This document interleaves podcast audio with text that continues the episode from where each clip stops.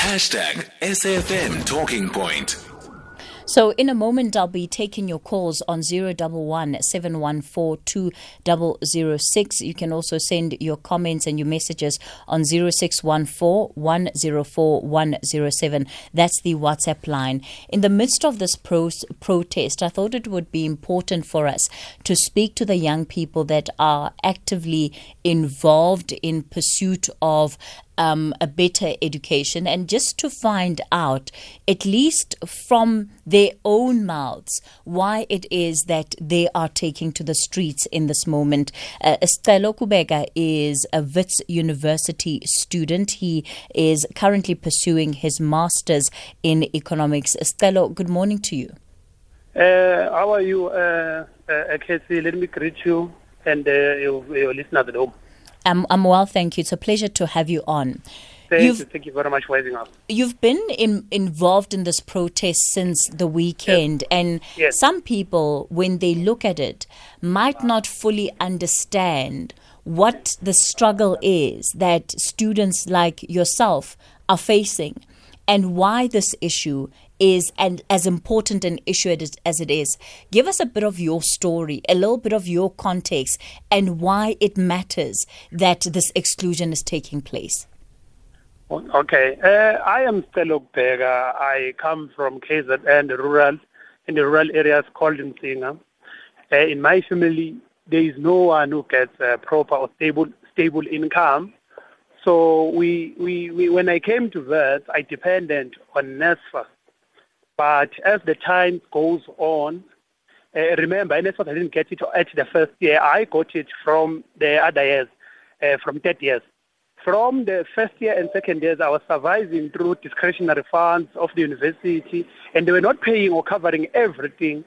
Uh, then that left me with a debt of of of, of hundred and eighty thousand rand. Remember, I told you, or I said to you, at home there's no one who's working, and this is not only my story. There are so many students coming from the townships, coming from the villages, where at home, where at home there is no one who is working. Uh, uh, uh, so they, they, they really depend on government to assist them and the university to assist them. But if they don't assist them, those students then face financial exclusion.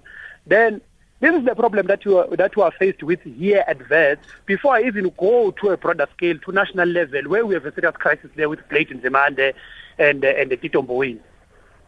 So you currently have this debt of 180,000 rand that you owe Wits University. Tell me about what happened when you tried to register this year.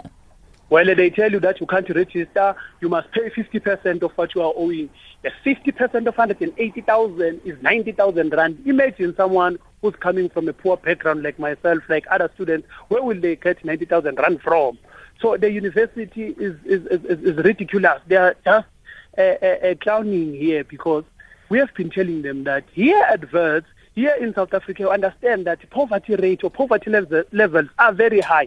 Unemployment rate is very, very, very high. So how do you then expect someone who's coming from a poor background to pay 90,000 rand? Where will they get that money from? Hmm. And Sicelo, what about those who say, well, you've got your honest student, you've done enough to get you by. Why are you still in school pursuing your master's? Well, uh, you know, in South Africa, the, the, the, the, the, workplace, in the workplace now, it is very competitive. It's no longer before, it's no longer like it was before. When we try to apply with our degree, they don't take us serious. Uh, we don't even get hired. When you get hired, you are an intern in a small municipality, there in the villages. You earn 5,000 rand. Imagine spending so much money on your education here at Wits. And then after you graduate, you are paid 5,000 rand. Then we said, no, let's spend our studies so that we will get proper employment and get proper salaries so that we'll be able to, to, to, to, to support our families. As I explained to you that as a black person, the salary does not support only me or my immediate family members, but it also supports my relatives, my aunt, my grandmother, my cousins, my nephews. So 5,000 rand salary is nothing. So we decided that no, we are going to come back to Wits to pursue or to further our studies so that we'll be able to position ourselves to get proper or better employment and get better salaries. and be able to change the lives of our family members and be able to build at home, be able to buy groceries, be able to, to, to, to, to change the situation at home, not only at home, you know, as black people even assist our neighbors. So how are you going to do all of that with just 5,000 rand?